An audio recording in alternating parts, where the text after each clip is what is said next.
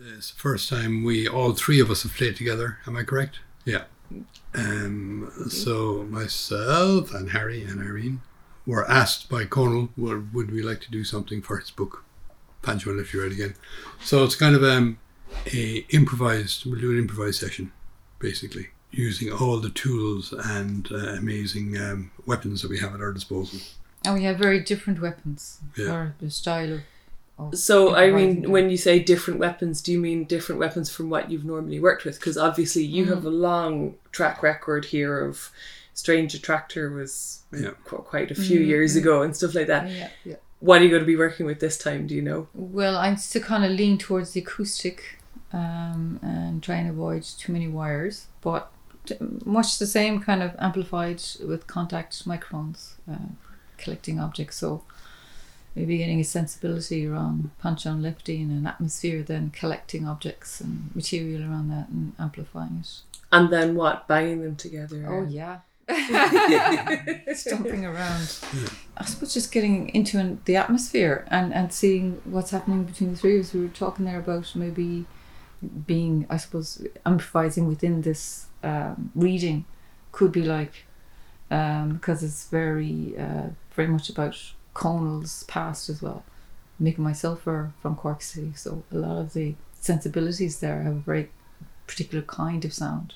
I That think it's important though not to not to be too illustrative Too of the of the words either. You know, it's more kind of like at, at some stage we could be a support to him, but in another stage we might be a bit of a hindrance.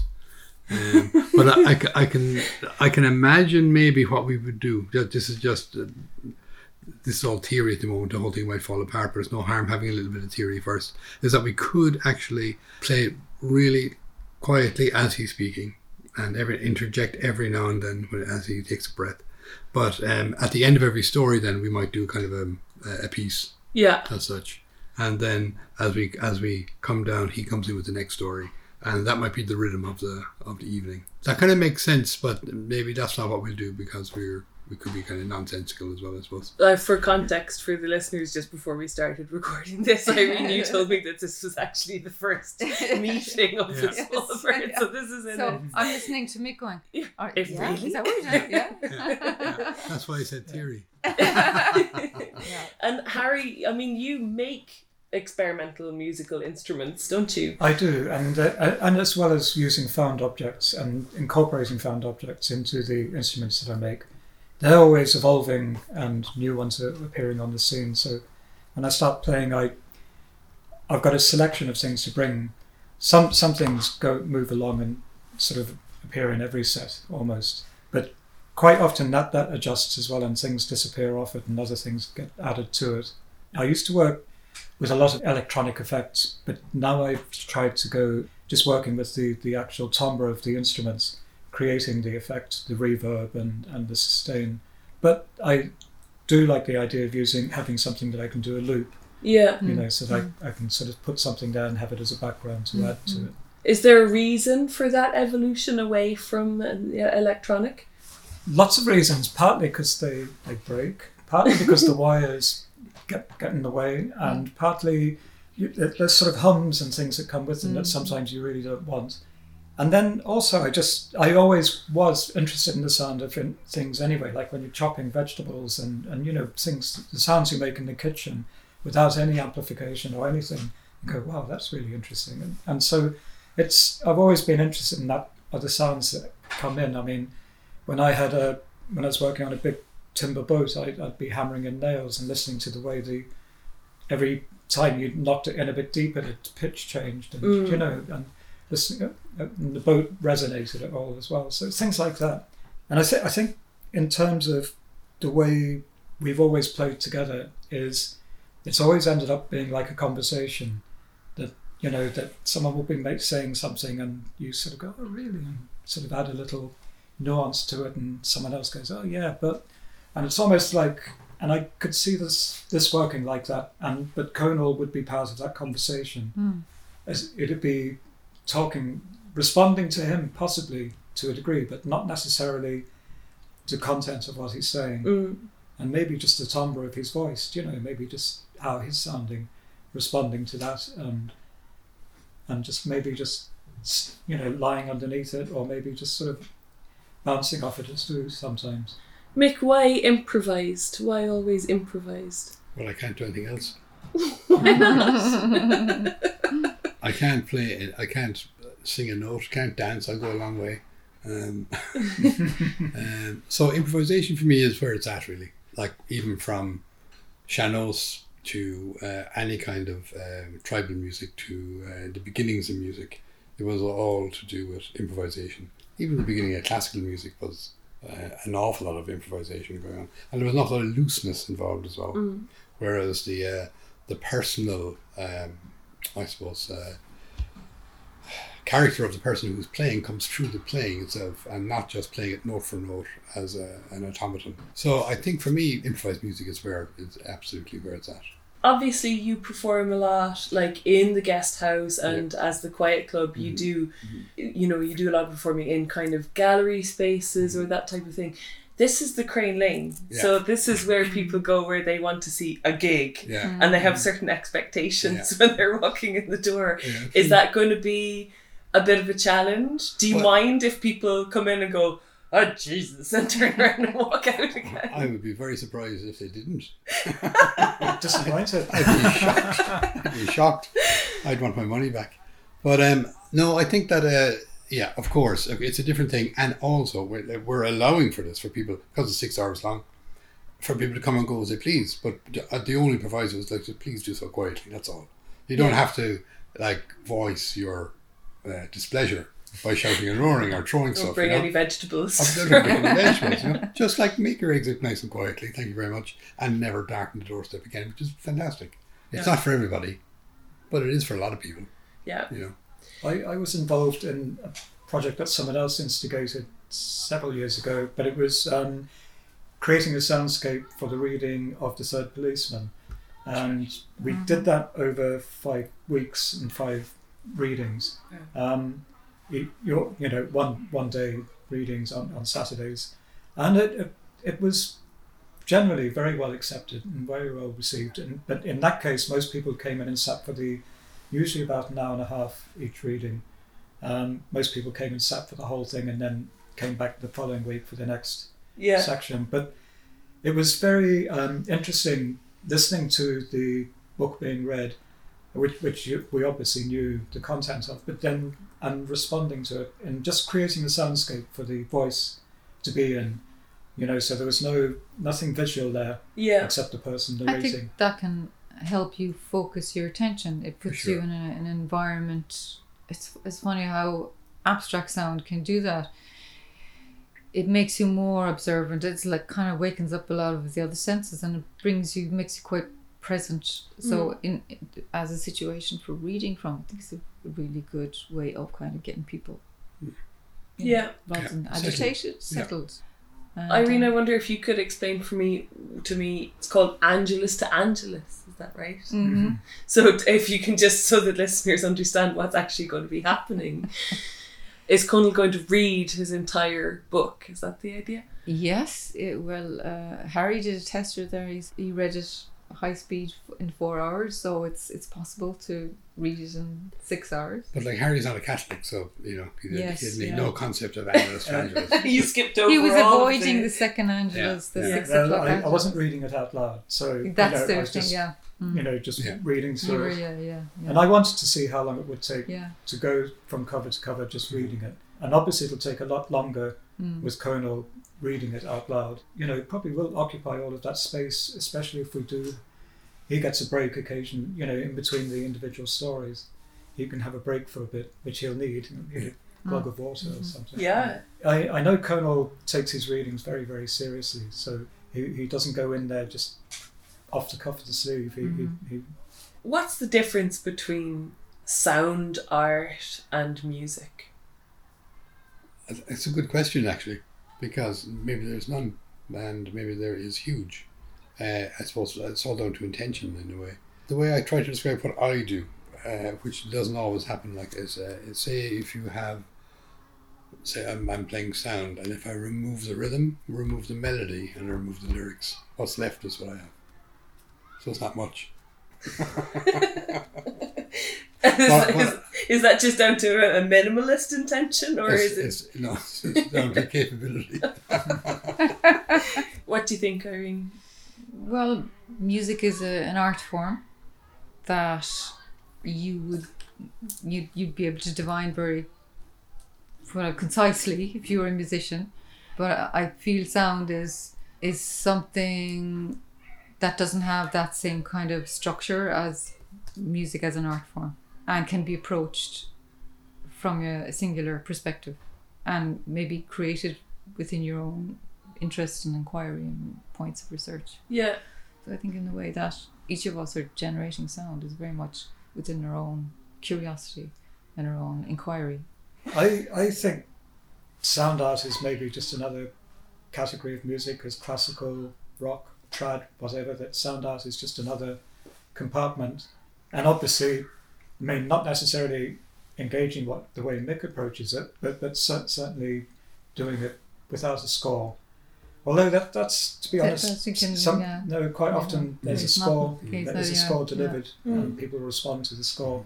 But I, I, for me, as Irene said, it's in, investigative and we are inquiring, and you, it's also a conversation. Do you know where you, which I know mo- most improvised music is a conversation, Mm. but you, perhaps in this one the, the melody structure that would exists for improvised music, in many cases, is is completely lacking here. Can you do that be- nothing wrong in a in an improvise? You know, like I think of that that terrible moment when somebody decides to come in.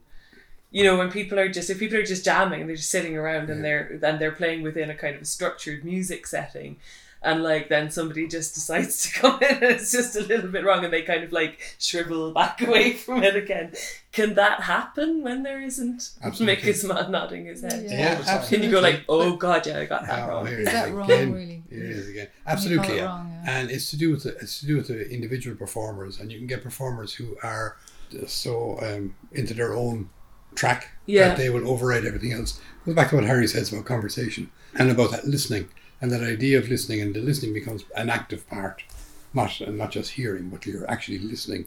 And um, once you once you have that, then there's a generosity then given, and there's a generosity, and that generosity then is reciprocated by the other performers. So you could have, for instance, absolute silence for a period of time, and it's not out of you don't have anything to say. It's out of that kind of maybe you're trying to build attention. Maybe something. Maybe that silence is the most powerful thing th- that you've played up to then. Paul Hegarty's book Economy of Players mm. kind of acknowledges the kind of nonverbal communication that you realize there's an exchange between people and it's a, an, an art form I suppose that that does include a kind of economy of exchange and I suppose when you realize that that it is an economy of exchange that you participate in it and you don't destroy it because you destroy the economy but occasionally you get somebody coming in and not acknowledging this nonverbal um, community, this nonverbal uh, exchange uh, agreement. Yeah, everybody realizes that they're they're not um, participating Mm. in the economy. They're they're making noise or they're making sound. They're generating sound. They're doing it without um, participating. And I suppose that is the difference. Um, and I suppose it's not something that is spoken or of elaborately, but it's understood from the experience of playing with people. We just we're having the Yeah, I fantastic know, thing of somebody yeah, singing it's outside great. the window there. It's like Serenade. Oh, it's just, it's Yeah. stuff everywhere. It's actually very interesting to think about that because, um, sorry to think about that whole thing of that kind of non-verbal economy as you were saying because I think I was thinking about how everybody missed music so much and uh, you know throughout the covid-19 thing a lot of people were saying oh i really miss music.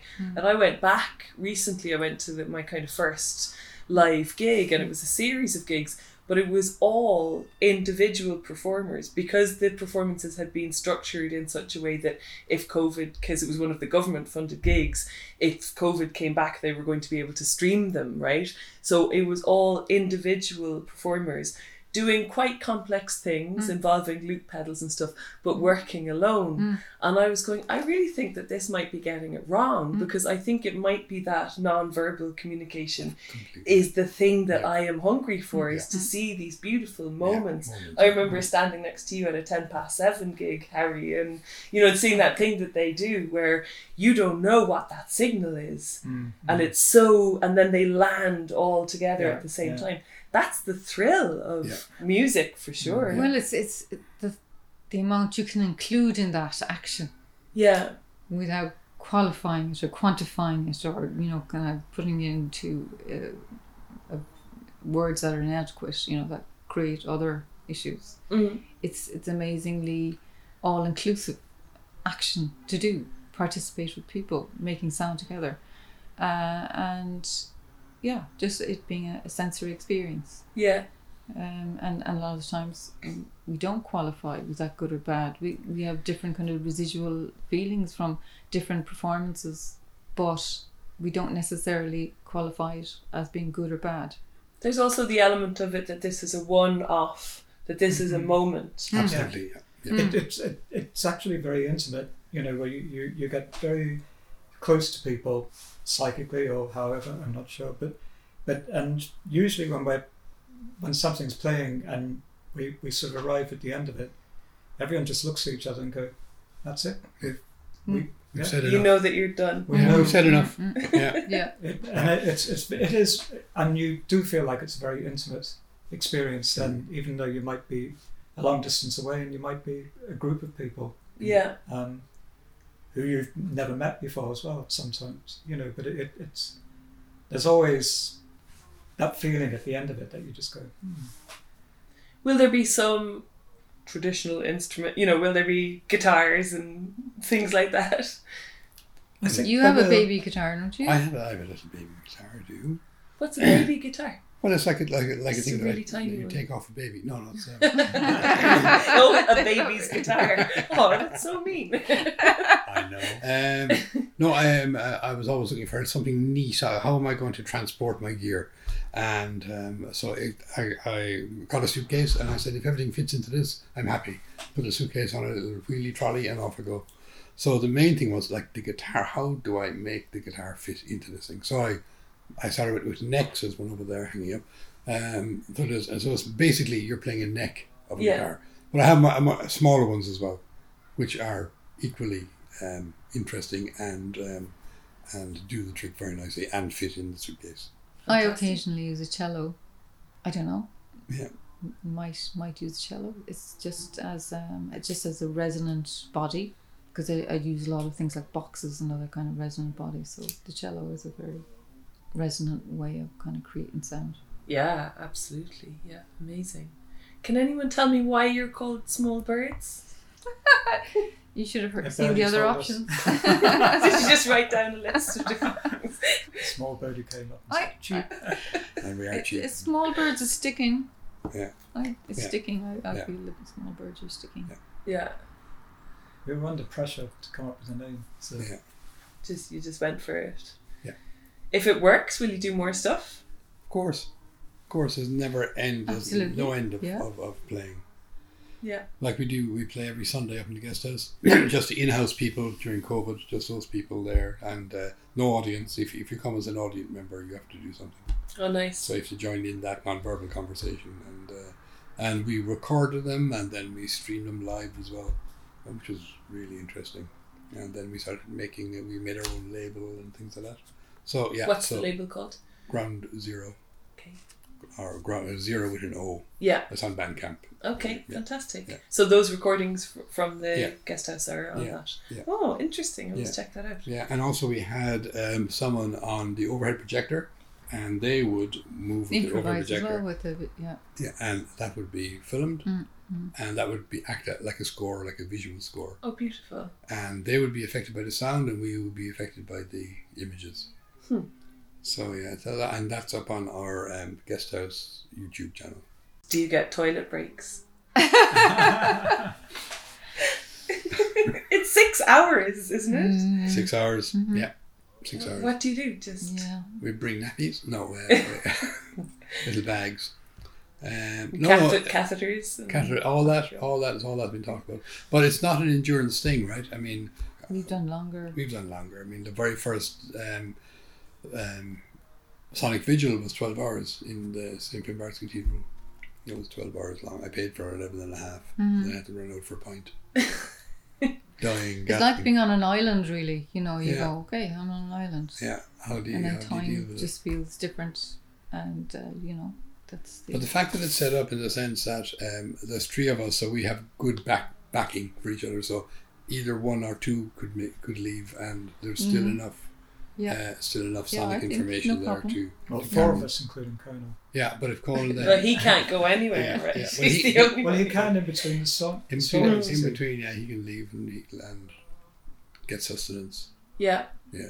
It's going to be an amazing thing and a very nice way to pay tribute to something that's really in the canon of, as Irene, as Irene was saying, of you know Cork Mm. For sure, literature. yeah. It's, it's a great. Best way. And I, I, so- I love readings. Utterly specific to Mm. Cork. You know, it is. you- you- It's um, it's living and breathing Cork, really, isn't it? You know, it's every single story in there is just so intensely Cork. So I was uh, reading a book, um, Proust and the Squid, about the evolution of, of language and reading, and um, she was saying that books were were never meant to be read in a solitary way. Books were always something that you read out and you shared. You know, this idea of the you know privacy of the kind of internal world of you, you reading, but uh, the the idea of that. Uh, you know what you're reading is, is shared with a, a group. I think it's the experience that is a different thing really, reading and, and speaking. Mm. Um, yeah, it's nice to share. I think I read that it used to be considered selfish to read to Selfish, yeah. yourself. Yeah, yeah, yeah. And mm-hmm. it's also the thing is like, you know, you've got this thing people can see you and you're involved in something and you know, you're not sharing It's almost rude. It's the rudeness of it, yeah. But we're so used to it now with people on their phones. On the phone, yeah, you can we've got plenty of can- ru- rudeness Yeah, whatever you're doing, you're locked in your own little world. Yeah. Maybe it'll come full circle and Yeah. we, we get hungry for mm. Greater amounts of interaction in different Mhm. types. Yeah. Like recitation, there's been a huge upsurge in, Mhm. you know, spoken word as a Mhm. Phenomenon in yeah. the past few years. Brilliant. Maybe it's coming Yeah. back. Mm. It's a nice idea. Yeah. yeah. Best of luck with it, guys. Thank you. We need it.